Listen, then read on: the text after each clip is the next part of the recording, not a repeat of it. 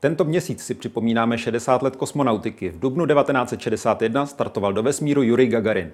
A 17 let po něm také první československý kosmonaut. Vladimír Remek je dnes hostem Epicentra. Vítejte u jeho sledování. Já jsem Martin Valeš.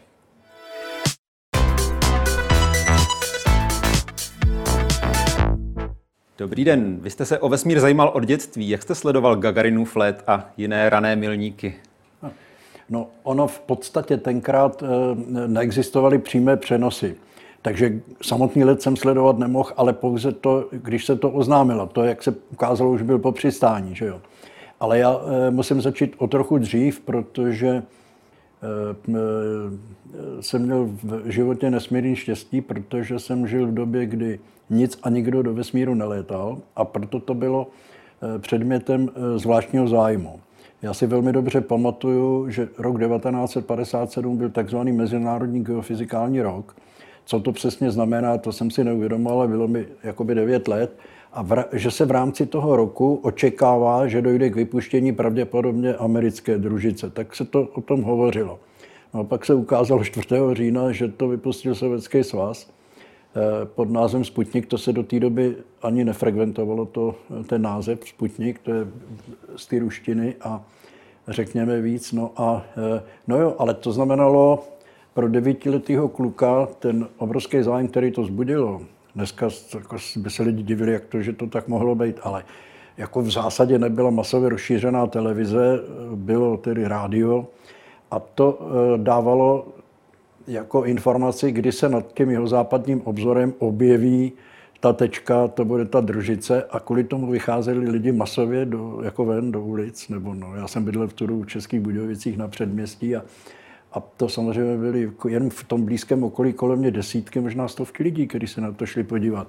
A vlastníci ho neviděli než jakoby, jako takovou tečku, která se pohybovala nějakou e, rychlostí po té obloze, takže mě to zajímalo. Samozřejmě na té úrovni devíti let. E, stěhovali jsme se do Brna, takže pátou, šestou, sedmou, eh, osmou třídu jsem chodil v Brně do školy a tam je dominantní kopec Kraví hora na, tom, na té hoře planetárium.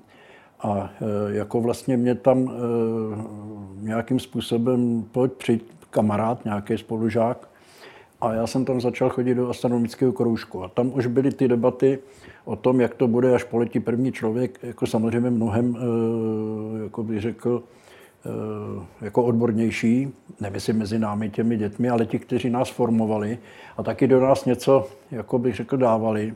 Takže jsem se tam už učil o eh, Keplerových zákonech pohybu tedy nebeských těles. Eh, tenkrát se tomu říkali zákony nebeské mechaniky, ale v jistém slova smyslu jako mě to zajímalo.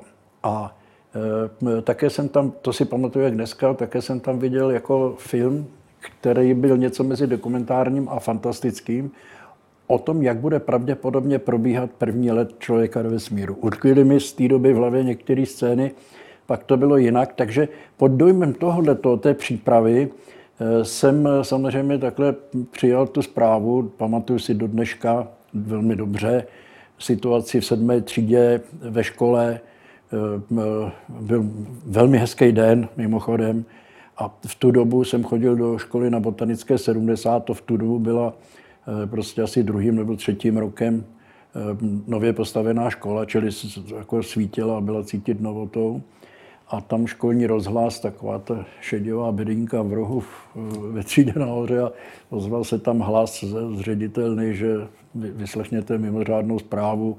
Jo, a teď tam, že TAS eh, dává informaci, že dnes byl uskutečněn kosmický let. A já jsem si myslel, když se to oznámilo, tak jednak jsem samozřejmě nepochyboval vůbec o tom, že to tak je, když to tak jako je řečený z toho rádia. Tak já jsem si představil, že se snad na chvíli zastaví svět, že bude, samozřejmě budou zvonit třeba zvony nebo něco takového, dětská představa. Ale ono to samozřejmě událost byla. Eh, jak jsem se později dověděl, jako v tom sovětském svazu, zejména v Moskvě, ve velkých městech, opravdu masově lidi vycházeli do ulic a pro nás to znamenalo v té škole, že já už nevím, co jsme měli za hodinu, ale jako okamžitě trošku také ten učitel reagoval, jako co a jak a co, jako bych řekl, to znamená. Takže to bylo velmi zajímavé dopoledne a já jsem se těšil domů že se dovím něco víc a skutečně v, ve schránce jsme měli mimořádné vydání, tehdy samozřejmě Rudeva práva, bylo to jenom jeden list, jo, kde byla anonymní, jako bych řekl, nějaká umělecké stvárnění, jestli byl linorit nebo nějaká takováhle grafika, jakoby portrét obecně nějakého člověka v kukle, jo, což samozřejmě nebyl Gagarin. A, e, no a nějaká informace tam byla základní a pak se to začalo rozšiřovat. A samozřejmě, protože mi bylo necelých 13 let, tak jsem si řekl s jednoduchostí toho věku, já chci být taky, že jo. No, to samozřejmě není takový problém. Jako problém jsem to potom viděl později, ale nicméně to ovlivnilo v tomto smyslu celý můj život. Já neříkám, že jsem chtěl být jenom kosmonautem v tom radém mládí a konkrétně v Brně jsem taky chvíli přemýšlel, že by bylo fajn být třeba prodavačem v akvaristické prodejně, protože jsem měl rybičky a e, představil jsem si, že bych z té prodejny měl prostě zdroj rovnou, ne tam eh, taky můžu vzpomenout to jméno eh, vedoucího té prodejny, také autora různých akvaristických příruček, nějaký pan Rudolf Zukal. No jo, ale ten tam je takový kluku, jako já v té prodejně plno. Ten si mě nepamatoval, já jsem si to trochu pamatoval dlouho, ale to jenom tak mimochodem říkám. No a pak se to odvíjelo, letěli další kosmonauté, astronauté, Většina z těch prvních byly z řad vojenských pilotů, jako v Sovětském svazu, tak ve Spojených státech. A mě to ovlivnilo, když jsem v Čáslavě, mezi tím jsme se přestěhovali do Čáslavy, kde jsem eh, maturoval na střední všeobecně vzdělávací škole, což jako je dneska jako gymnázium, nebo eh, asi tak, že se to dá přirovnat. Takže eh, dávno před maturitou, zhruba rok předtím jsme měli, jako bych řekl, podávat nějaké přihlášky, chceme-li dále někde studovat. A na vojenské školy a na to letecké učiliště zvlášť se to muselo s velkým předstihem, protože jsme museli stihnout nějaké prohlídky, protože zdraví byl základní předpoklad a pak teprve se mohlo uvažovat o nějakém přijímacím řízení. To všechno nakonec dopadlo dobře. Já, je pravda, že já jsem nebyl plnoletý a ještě eh, eh, řekněme, že eh, jsem maturoval, vlastně jsem měl ještě půl roku do 18 let takže všechno, co jsem dělal předtím a i přihlásit se do leteckého učiliště, tak mi musel podepisovat zákonný zástupce. A protože rodiče v tu dobu už se rozváděli, nežili spolu, tak mi to podepisovala matka, kterou jsem musel nejdřív zlomit. Ona nechtěla, se bála, hmm. jinými slovy. No.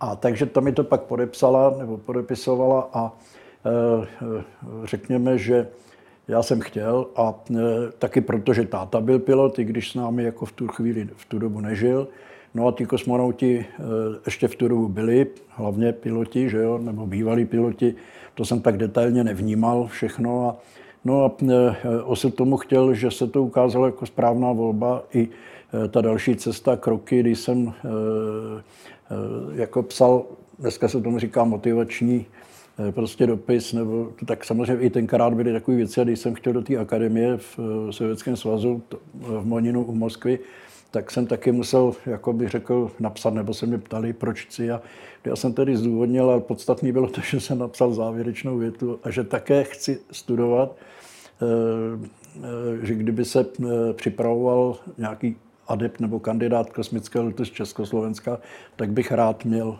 prostě tu šanci. Jo. Že považuji to vysokoškolské vzdělání za ten dobrý předpoklad pro eventuálně. Ono to takhle naplnilo. Jo. Já samozřejmě můžu se vypadá jak z blbýho filmu hollywoodského. Když jsem skončil ten, tenkrát jsem řekl kádrový pohovor a ten e, důstojník, který měl na starosti ty e, jako vlastně e, kádry, jak se říká, nebo prostě personalista, tak ten jako skončil ten pohovor a říká, no tak vám přeju, abyste to úspěšně absolvoval a pak rovnou do hvězdního městečka na přípravu. Ono to tak bylo, jo, ale já samozřejmě, protože jsem to nečekal, že to takhle přesně bude, tak já nevím, eh, to jsem zapomněl, jak se jmenoval, asi nevím, jestli je v současné době mezi živými, ale takhle to bylo, jo. Možná to někde v mých papírech je, tak jestli ještě se zachovali, no. Ve hvězdném městečku jste se určitě o Gagarinovi dozvěděl víc než většina Čechů. Jak tam na něj vzpomínali, jak o něm kolegové nebo další experti mluvili?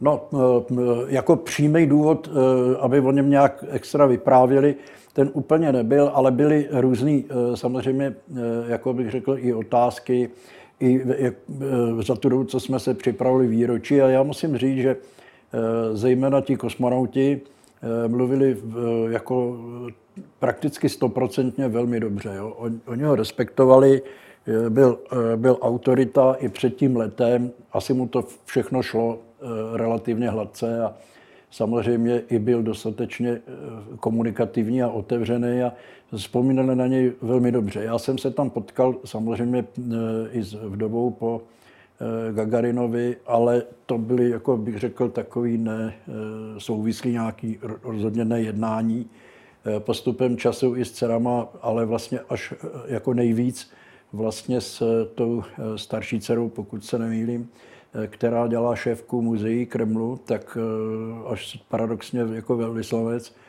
tak jsme přicházeli do prostě poměrně častého kontaktu, protože tam se pořádaly různé kulturní akce v tom muzeu a ona mě tam zvala, jako velvyslance zvala i jiné, ale to tak jsme si párkrát stačili povědět a samozřejmě různé příležitosti a vzpomínali třeba i obyčejní lidi, z těch různých laboratoří, kde procházely ty zkoušky a e, z toho jsem, vy, jako já osobně vyrozuměl, že mu to vlastně všichni přáli, že byl první. Jo.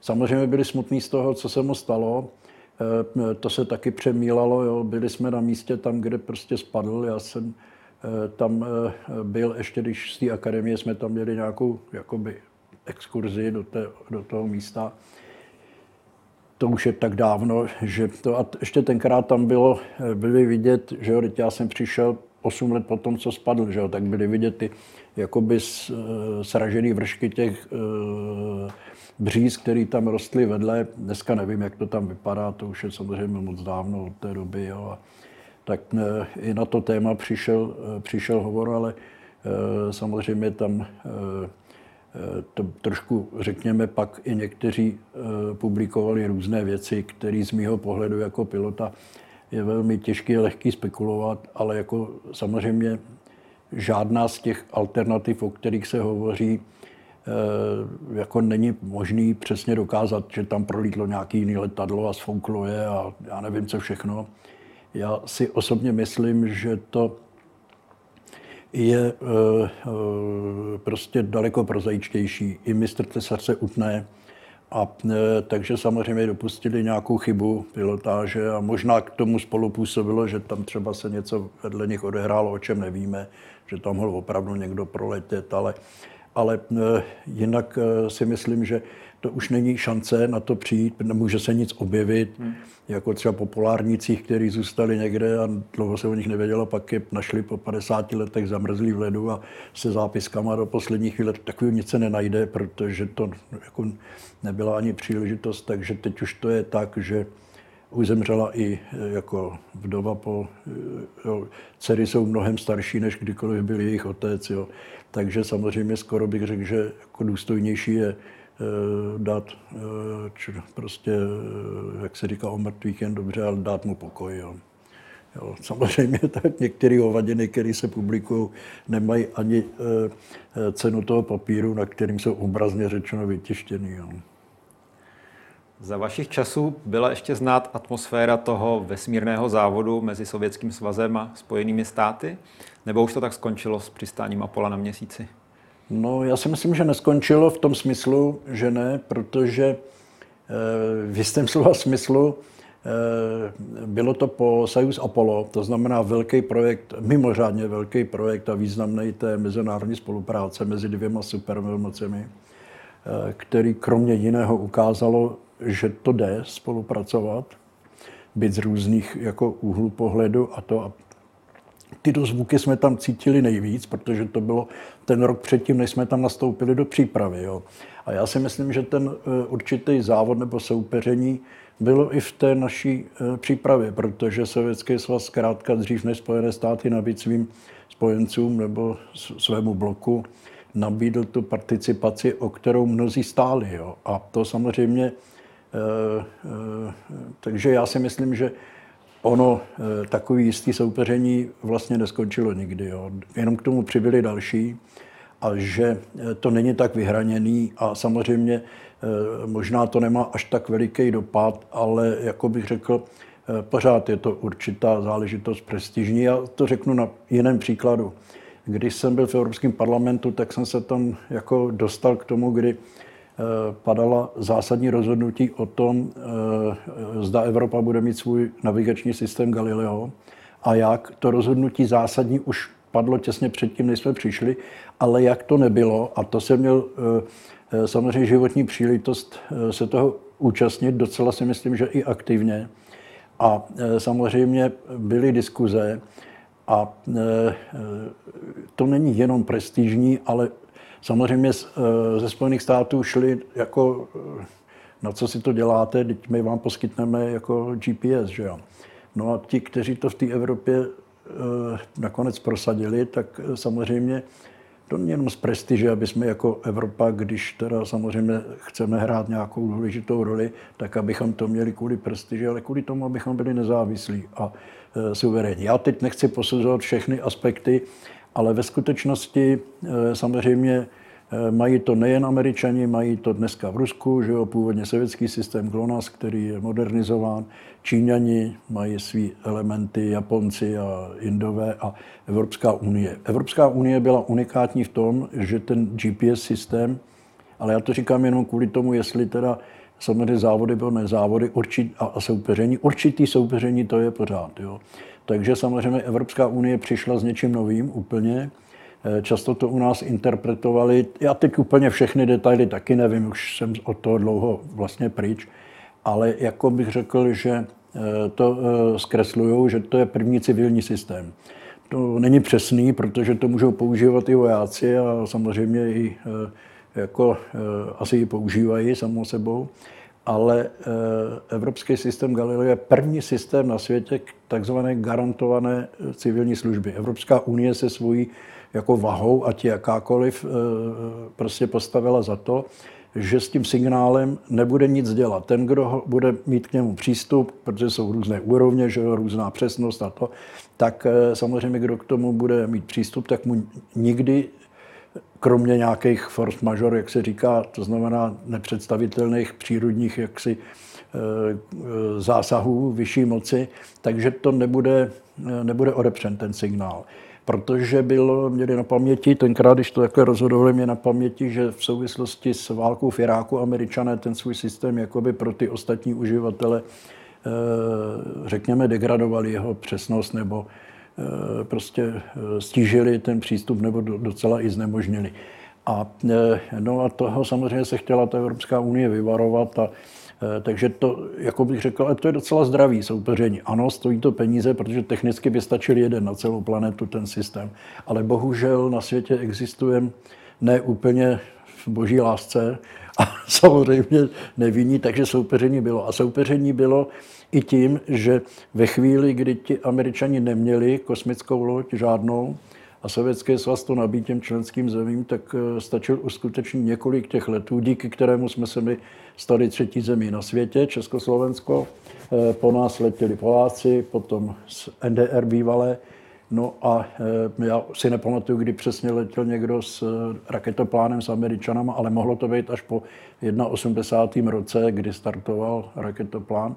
Takže to v tomto smyslu to soupeření nějaké bylo jo, i v tu dobu, jo, protože to jednoznačně byl jakoby, ten, jakoby to prvenství v tomhle to měl ten sovětský svaz.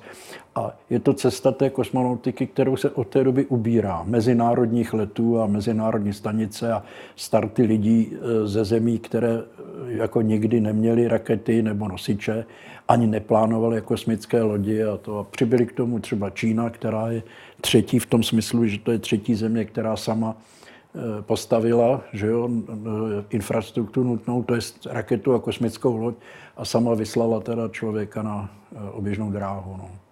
Evropa v tomto ohledu pořád spoléhá na Ameriku a na Rusko. No. Jak celkově vnímáte její pozici v No, já jsem zažil kosmu? některý prostě trochu jako sinusoidu, kdy to vypadalo, že bude mít že jo, rakety nějaký má jo, a samozřejmě, že e, plánoval se i nějaký raketoplán Hermes ve Francii a tak dále a to. No, asi to vyjde, protože to jde taky o penězích. Já jako samozřejmě na jednu stranu mohu říci, že jenom soupeření to samo o sobě jako taky nestačí, jo? protože sam, samozřejmě výhodná je i spolupráce. A Evropská kosmická agentura, její hlavní výhoda, kterou jako měla historicky, já to řeknu zjednodušeně a možná se mnou nebudou všichni souhlasit, ale já si myslím, že to tak je, nebo je to velmi blízko toho, že to je ukázka toho, jak lze dosáhnout prostě světových výsledků, ale za přijatelnou cenu. Jo. Takže samozřejmě svým způsobem jako, to je docela jako e, přijatelný ekonomicky a samozřejmě nebrání to v tom, aby ta účast jako na těch programech byla. Jo. Ono samozřejmě to není jenom o pilotované kosmonautice, je i nepilotovaná jo, a do toho se teď nechci pouštět, tak tam samozřejmě všechno to je pořád ještě velmi e, jako jak to říkají, expensive, že jo, ne? Drahý, jinými slovy, jestli se nepletu, jo. Evropská ESA právě nabírá nové posily do týmu astronautů. Ano. Říkají, že ať se hlásí i Češi. Myslíte, že mají reálně šanci? No proč by ne? Nejlepší je, jak eh, tu šanci nemít to neskusit. Jo? Já jedině můžu povzbudit.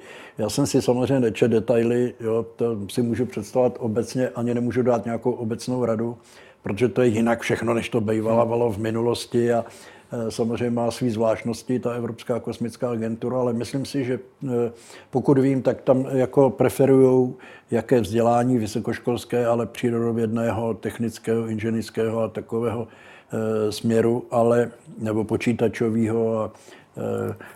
Možná to neříkám všechno, určitě ta úroveň zdraví je potřeba předpokládat. A také věk, já nevím, jestli tam eh, mají přímo napsáno, že do 40 let. Do to 50. Se, nebo do 50. No samozřejmě, že eh, určitě, eh, protože taky nevybírají na dva, na tři roky nebo na jeden let kosmický, tak samozřejmě mladší mohou mít, jako, když budou mít ostatní parametry velmi dobrý, tak jako mladší mají přednost, že jo? nebo protože to musí ještě pár let vydržet, když už ho jednou vyberou a budou do něj něco investovat. A dneska samozřejmě ty nároky možná nejsou tak tvrdý, jako bývaly. Už u nás byly jiný, než byly na ty první kosmonauty a astronauty, jo? protože samozřejmě se mezi tím někam posunulo to poznání a vyšlo z toho, že to není potřeba až na té hranici eh, prostě zdraví eh, ty lidi prostě eh, mučit, jo? nebo že musí vydržet nadlidský samozřejmě věci, tak samozřejmě to už tak, a dneska to taky není tak už, jo? protože samozřejmě se mnohé ví a ví se mnohem, jako, jak cílevědomý pracovat s tím člověkem i, s, i on sám se sebou na oběžné dráze, aby v podstatě se vrátil nikoli poškozen a také v relativně slušné kondici. Jo. Eh, jak říkáte, vy jste měl docela náročný dlouhý výcvik. Eh, I tak vás ta příprava nemohla ušetřit zdravotních potíží v první dny vašeho kosmického letu. To nebyly zdravotní potíže, to bylo prostě jakoby nevolnost, které se eh, v pozemských podmínkách víc říká eh, mořská nemoc, jo, nebo to, a je to samozřejmě způsobeno tím, že se dostanete do dlouhodobého působení beztížného stavu, což na Zemi dlouhodobě jako udělat nelze, takže nemůžete vlastně vědět stoprocentně, jak to bude na vás působit jsou pouze eh, jakoby zprostředkované příznaky. A eh, jo, tak já jsem eh, zhruba po dvou obletech se začal mít trochu jako nevolnost, no ale to ne, neznamenalo, že jsem si mohl dát jako dáchanec a, a počkat, až mi bude líp. Musel jsem stejně pracovat, odpracoval jsem to, co jsem musel. A v podstatě třetí den to de facto jakoby odeznělo, jo, už druhý den se to začalo měnit a pokud si dobře vzpomínám, a takže jsem si Eh, větší část toho kosmického letu užil opravdu se vším všudy. Jo. To, jako bych řekl, eh, je to, eh, samozřejmě je to vyvolaný především tím, že se člověk má, jakoby, řekněme, soustavu čidel neboli smyslů, a vy samozřejmě zrakem nevnímáte žádný zásadní pohyb, protože ta kabina kolem vás se jakoby nehýbe nebo respektive vy se v ní jakoby nehýbete, ale vestibulární ústroj, který je, já nevím, kolik generací, tisíců nebo milionů ještě našich předchůdců, když vůbec nevypadali ani jako lidopy, ani jako lidi už vůbec, tak takové, takové ústrojí rovnováhy mají i prostě živočichové, jo, e, řada různých. Jo, a ten je i u člověka, nehledě na to, že jako není z těch přírodních jaksi bytostí, Eh, vybaven nejlepšími smysly, eh, jak kdy, ale je vybaven tím, že má ty smysly napojený na opravdu unikátní počítač v té hlavě, tak dosahuje i přesto, že nemá zrak jako orel, nemá sluch jako, já nevím, pes nebo liška nebo rys ostrovit, ne, nemá prostě jiné věci úplně jako nemá hmatový vousy jako kočky třeba, že jo? tak ale protože ty smysly kombinuje přes ten mozek, tak dosahuje vynikajících výsledků. Ale samozřejmě ten, eh, ten eh, jako bych řekl, eh, vestibulární ústrojí je v podstatě relativně velmi jednoduchý a člověk ho má velmi přesný. Relativně samozřejmě. Takže když normální zdravý člověk mu řeknou, aby si lehl do vodorovné polohy, tak si lehne do vodorovné polohy, na, třeba na to lůžko a ustanoví tu vodorovnou polohu s přesností dostupné. Drtivá většina. Jo. A, e, ale samozřejmě také tam má takový v tom e, prostě ústrojí, že dokáže vnímat i jako zrychlení. Každý to z nás, když stojí třeba v tramvaji a ta se rozjíždí, tak protože to má zase přes počítač, tak to zrychlení, když vnímá, když to není cuknutí přímě nebo naraz zabrždění, tak to dokáže kompenzovat tím, že se naklání proti nebo na druhou stranu.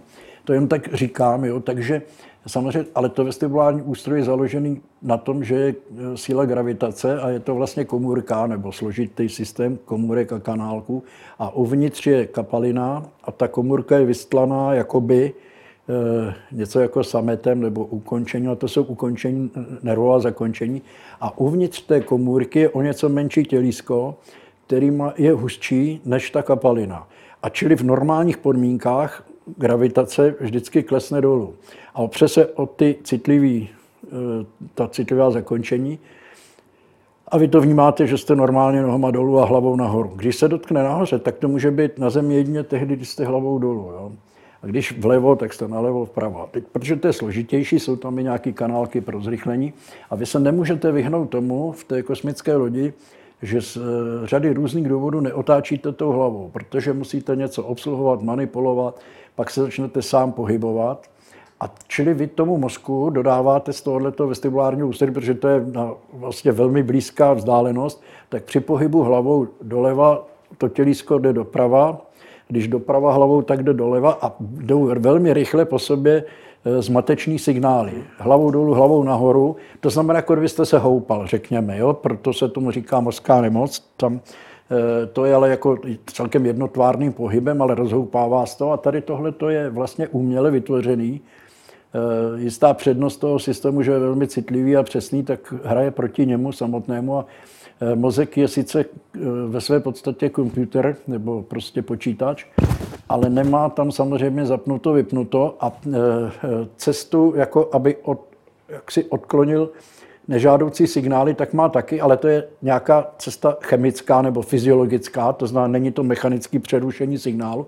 Takže tyhle signály furt bombardují mozek a jeho centra a on to do určité míry ten mozek jakoby blokuje, protože oči říkají něco jiného, něco jiného říká hmat, že se drží to rukou a nic se nehejbe, ale to dělá jenom do určité míry nebo do určité doby a pak to prostě ten rozruch se potom mozku šíří, až přivodí k tomu, že to u já bych řekl, že u většiny jo, to nějakou potíž vyvolá jo, v tom počátečním stádiu toho kosmického letu. U někoho víc, u někoho méně. No.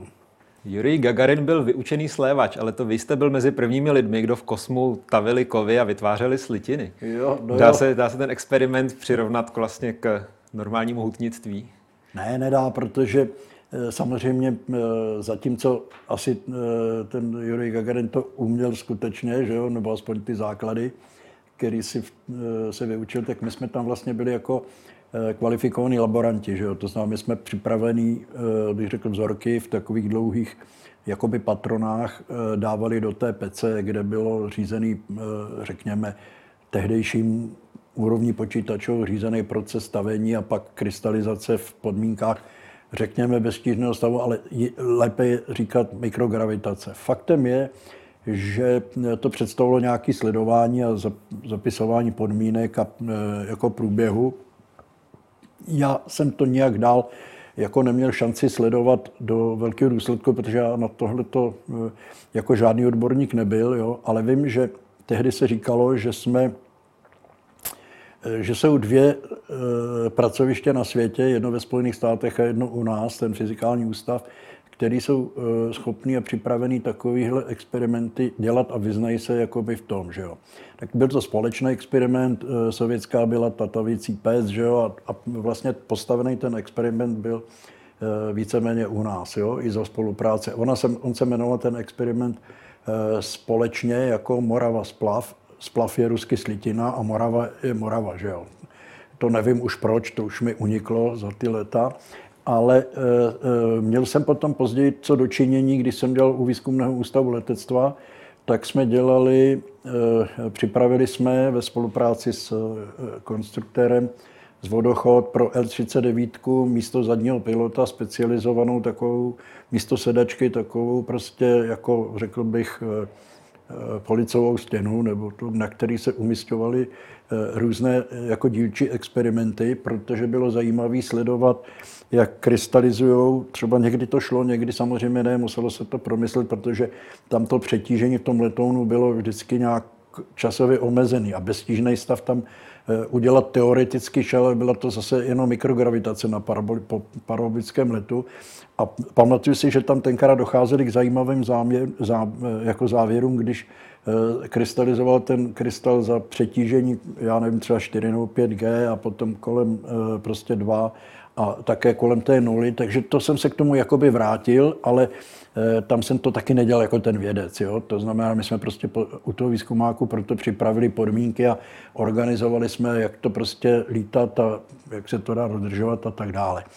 No a e, ostatní věci byly, e, byly, kterým jsem třeba víc rozuměl, protože na ně bylo vidět, jo? tepelná výměna třeba, protože to bylo tak, že v eh, tom, eh, myslím, že to i dodnes tak je, možná, že to je komfortnější než tenkrát, tam z důvodu jaksi absence přirozené konvekce tepelné, jo? to znamená, že tam neexistuje to, že to vzduch stoupá na jeho místo, je chladnější a tím také to je i tady v této místnosti a tím k nám znovu přináší vzduch, kde je víc kyslíku, než v tom, který právě člověk vydechnul. Že jo? No a e, samozřejmě tam ještě z jiných důvodů musel být ten Eh, pohyb té vzdušné masy organizován ventilátory. Ano, někde ty ventilátory víc foukaly, když jste seděli blízko nich, a někde méně a udržet tam komfortní eh, prostě podmínky. Eh, není jenom teplota parametrem vašeho pocitu komfortu, ale také jako té tepelné pohody, ale také ten průvan. Jo? Takže samozřejmě v průvanu obecně se dá říct, že víc trpíte, i když je tam teplota třeba přijatelná, ale odvádí to od vás teplo.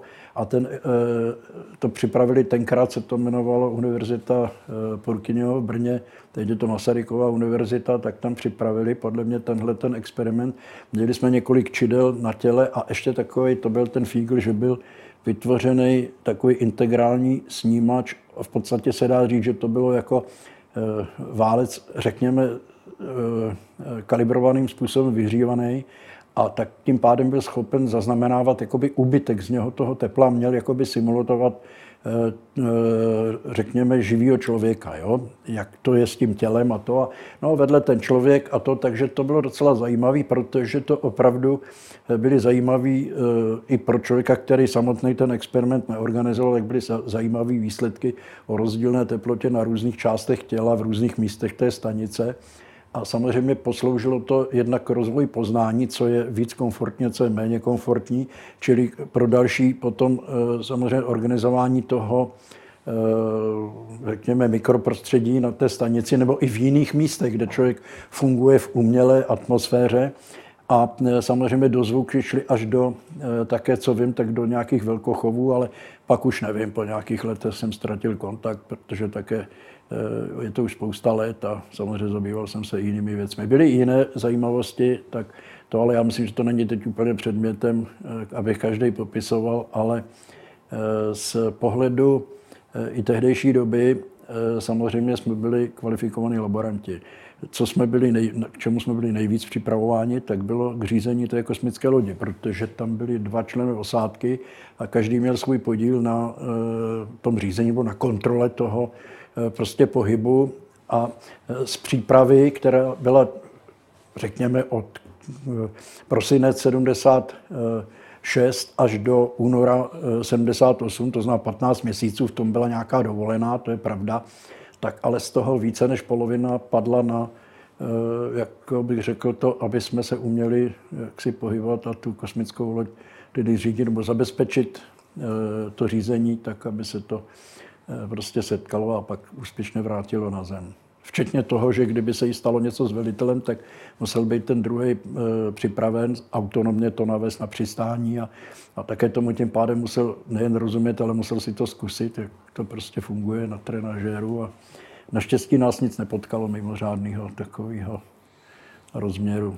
No, mimořádného vás potkalo, že jste ještě s dalším astronautem Jeanem Cernanem spadli v Česku s vrtulníkem. Připravil vás vlastně kosmonautský výcvik na tuhle situaci? No, ne. To víte, že v každém případě, aspoň částečně, jenom eh, samozřejmě, eh, to už bude teď 20 let, jo, takže to samozřejmě to je neuvěřitelné, jak to utíká. Eh, mohu říct si zpětně, že samozřejmě řekněme, že jsem se dopustil, jako bych řekl, Eh, ne úplně ideálním krokem, jako bylo to, že jsme nešli do zadní části toho vrtulníku a nevylezli jsme nouzovým východem, který bychom pravděpodobně také otevřeli. Ale jinak eh, samozřejmě musím říct, že jsme jednali v podstatě eh, uvážlivě s rozmyslem. Tam nejpohyblivější, kromě mě nebo mý maličkosti, to neříkám jako vychvalování se, ale tak to bylo, jo, tak byl ten Sernanovi byl přidělen eh, bodyguard a on měl pistoli, a takže my jsme nemohli použít dveře ven, a eh, čili rychlé rozhodnutí vystřelit to okinko, který bylo vedle těch dveří, což se povedlo a lezli jsme prostě jeden za druhým ven, nejdřív on, pak já.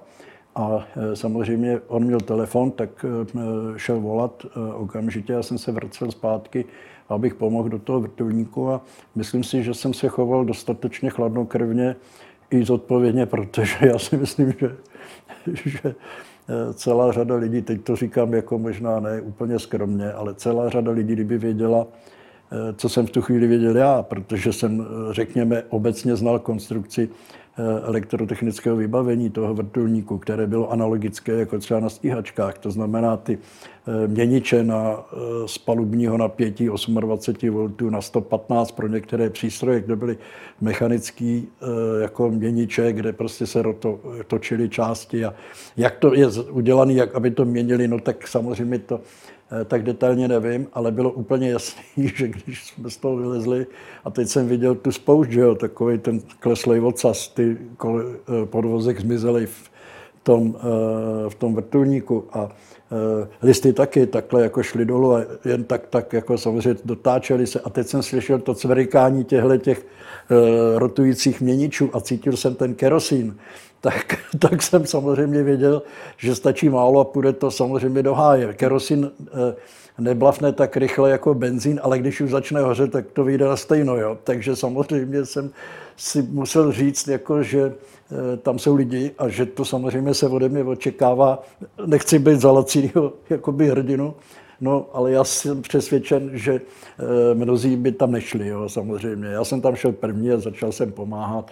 Pak jsme si pomáhali jeden druhýmu a tím to nechci heroizovat. Nakonec se ukázalo, že když přijeli první e, záchranáři jako zdravotní, tak v tu dobu v tom vrtulníku zůstal už jenom Marcel Green,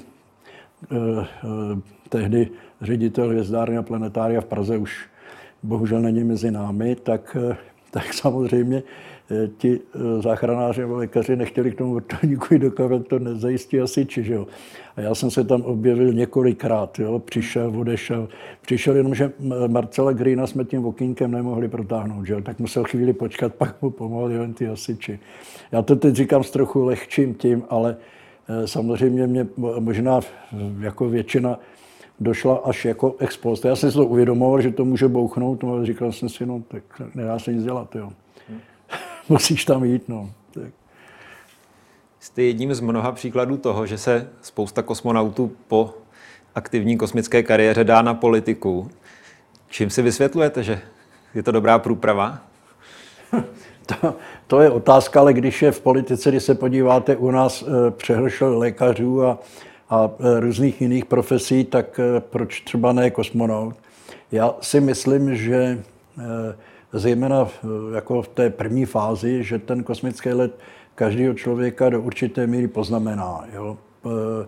protože vám jako úplně názorně dojdou některé věci, které sice víte v zásadě, ale pak najednou vidíte, že ta země koule má ten konečný rozměr, vidíte ty důsledky té lidské činnosti na vlastní oči. Samozřejmě, že Čili já si myslím, že na mě třeba to kromě jiného mělo ten vliv, že jsem od té doby se víc snažil Eh, si pokud možno zachovat určitý odstup a jakoby nadhled od eh, problému. Ale eh, Nicméně to samozřejmě si můžu myslet a ve skutečnosti třeba ty, kteří se mnou spolupracovali, si to třeba nemusí myslet, ale já si myslím, že to tak je. Jo. A, ale to také přichází i do určité míry s věkem, ale rozhodně to byla unikátní zkušenost v té době. Jo, jenom, já jsem jenom chtěl říct, že když si to vezmete, že od letu Gagarina, vy jste to sám řekl, že 17 let po něm jsem letěl. A od té doby, co letěl Gargarin, je to 60 a od letu mého je to 43 let.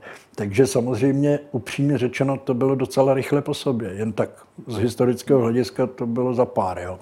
A e, takže, e, no, jako bych řekl, ano, pro mě to tehdy byl enormní zájem a viděl jsem tom jako možný vrchol kariéry a, a vrchol techniky a to z dnešního pohledu samozřejmě to tak není, protože technika a možnosti jsou daleko jinde.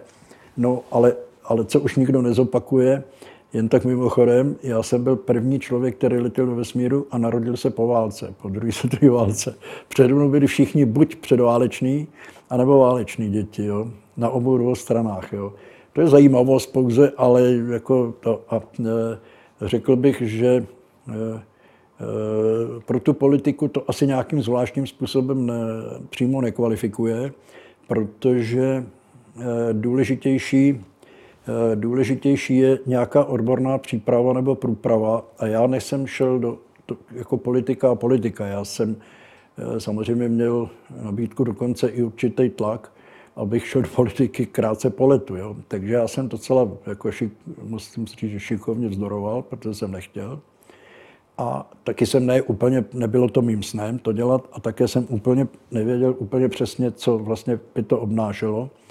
A e, nemůžu říct, že bych předvídal, že bych mohl být e, ještě víc manipulován. Třeba ty pokusy taky byly mě manipulovat, že jo, to je jasný, no, ale jinak svým způsobem jsem šel až po dlouhé době po kosmickém letu a měl jsem za sebou eh, působení v řadě jako pozic, včetně toho, že jsem byl že jsem odešel od armády a uplatnil jsem se jako obchodní zástupce firmy a ještě navíc jsem byl obchodní rada na našem velvyslanství v Moskvě. Takže jsem měl úplně jinou životní zkušenost, která jsem, jsem si myslel, že eh, mě dává určité předpoklady něčemu porozumět. A musím říct, že Jedna velká výhoda, obrovská, byla v tom, v Evropském parlamentu, že během krátké chvíle věděl nejdřív výbor, v kterým jsem pracoval pro vědu, technický rozvoj a energetiku, jo, tak eh, tam velmi rychle věděli, kdo jsem.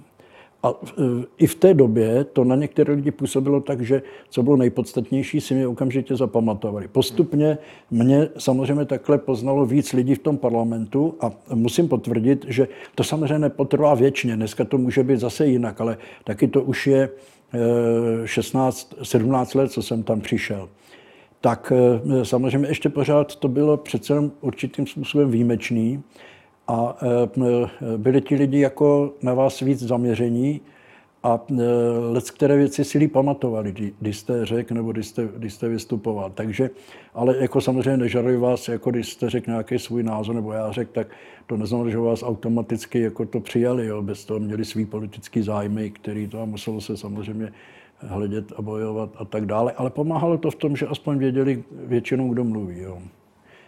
No. A to se nebyl žádný vedoucí frakce, ani vedoucí nějaké naší české skupiny v tom, té levicové frakci a to, takže to jako bylo docela dobrý. No. Poté po Evropském parlamentu jste se přesunul do Moskvy jako český velvyslanec. Eh, jak dnes vidíte krizi v Rbětice? Mám-li to říct zjednodušeně, tak eh, přibližně čtyři roky nás opozice přesvědčuje, že u vlády máme neschopný šašky a motovidla, který nelze v ničem věřit. Dokonce teď stojí situace o vyhlášení jako důvěry nebo nedůvěry, takže nevěřit. A v tuto chvíli vystoupí dva její vrcholní představitelé, na kterých není nic, suchá za všechno prostě z předchozí doby od opozice. A najednou my máme přesně věřit, že to proběhlo takhle a říkají slova jako důvodné podezření. To řekli, jo. Teď samozřejmě je k tomu nějaké dodávání. Tak já jsem zastáncem e, pozice, ne, i když se vám zdá všechno jasný, kolikrát se v e, historii lidé mýlili a byli schopni ukamenovat člověka a on byl nevinný na konci, tak já samozřejmě jsem vždycky zastánce, aby se e, pokud možno problémy pečlivě vyšetřili všestraně. A pak teprve jsou-li, jako by řekl, nevyvratitelná fakta nebo důkazy, jako řešit. Ano, pokud to tak bylo, tak je to samozřejmě průšvih a je možný přijímat opatření.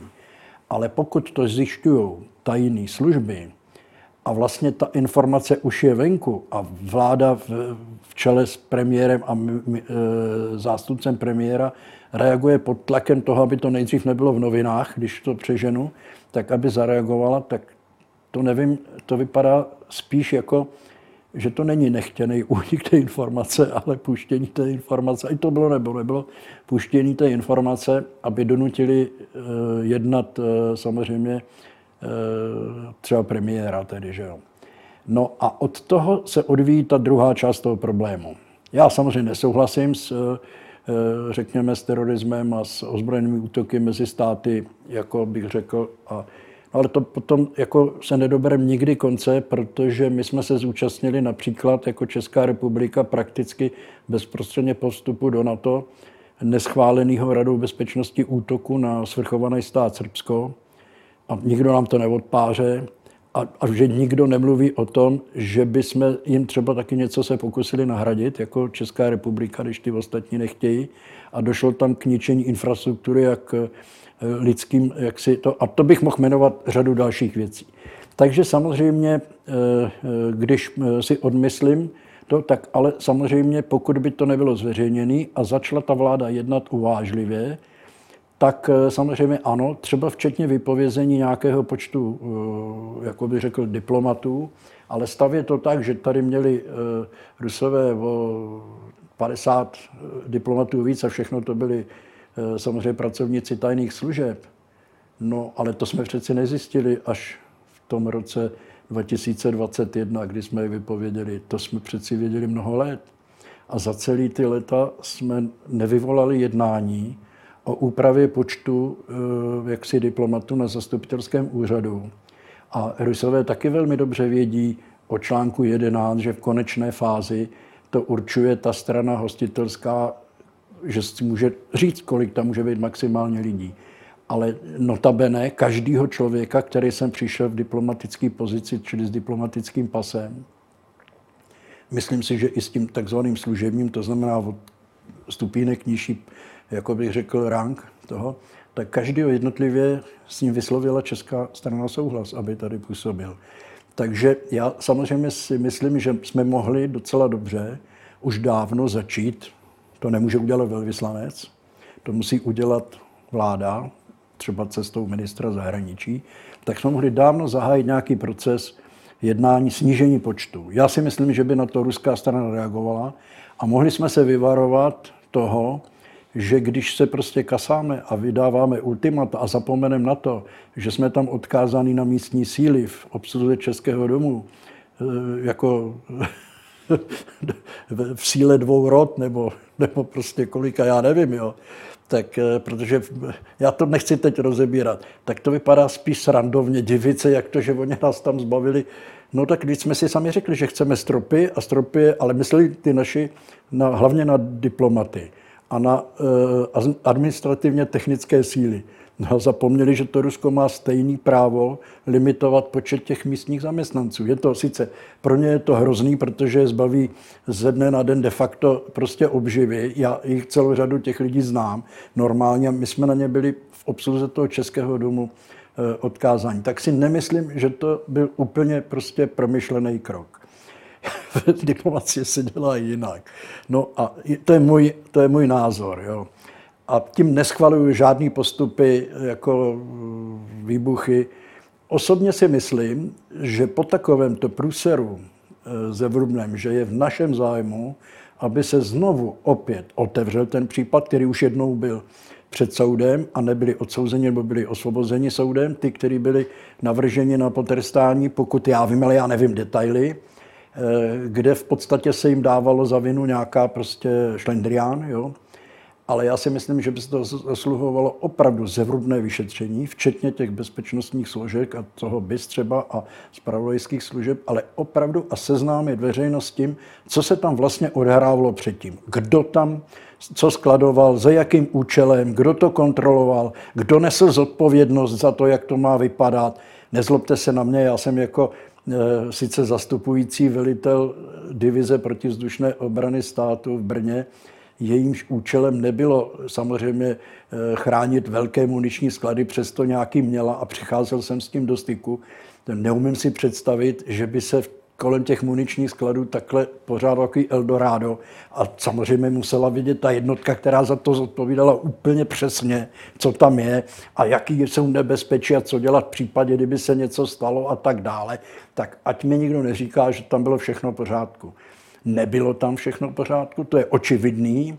A teď se vynoří, samozřejmě já nechci diskutovat o detailech, já nejsem bezpečnostní expert, jenom moje eh, zkušenost, řekněme do určité míry, také vojenská, když už dávno nejsem pryč, tak eh, samozřejmě by to zasluhoval opravdu precizní, důkladné vyšetření a seznámení veřejnosti eh, s tím, kdo dával jaké rozhodnutí, kdo to povolil, kdo to kontroloval, co tam bylo, Jo, já samozřejmě se obávám, že vylezou na, na vrch světla nějaké věci, že jsme o řadě momentů vůbec nevěděli, co tam procházelo tím skladem. A, tak já, já prostě, to mě vadí. Jo? To, to nebyla maličkost.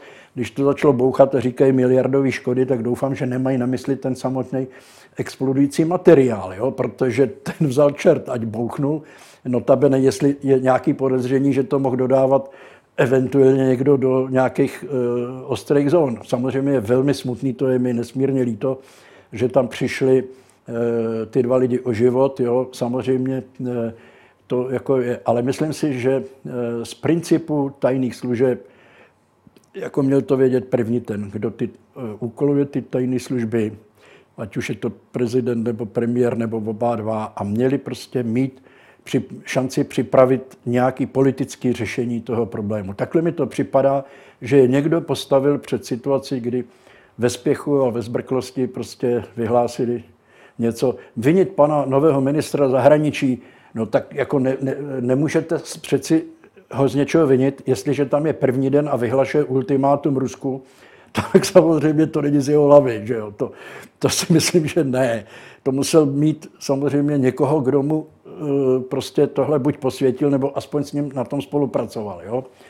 z eh, politického vedení. Jestli to takhle bylo, tak to je samozřejmě, eh, to taky není dobře, že jo? Protože neříkejte mi, že přijdete poprvé na to místo, sice tam někdy předtím dělal, ale v úplně jiné době a v celku v bezkon, relativně bezkonfliktní situaci a přijít do nej, nejtvrdšího konfliktu a posledních 20 nebo 30 let, tak to samozřejmě nemůže být eh, vinen z toho, jestli něco udělal. No. Takže jestli to samozřejmě, eh, no, abych dostal, abych ještě se do, do, vůbec dopracoval domů, ne, po takových těch, no. Mě, mě důvěřuj, tak jak se po nás chce.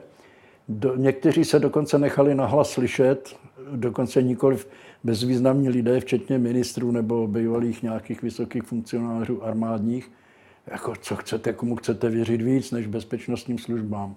Právě proto. Důvěřuj, ale prověřuj.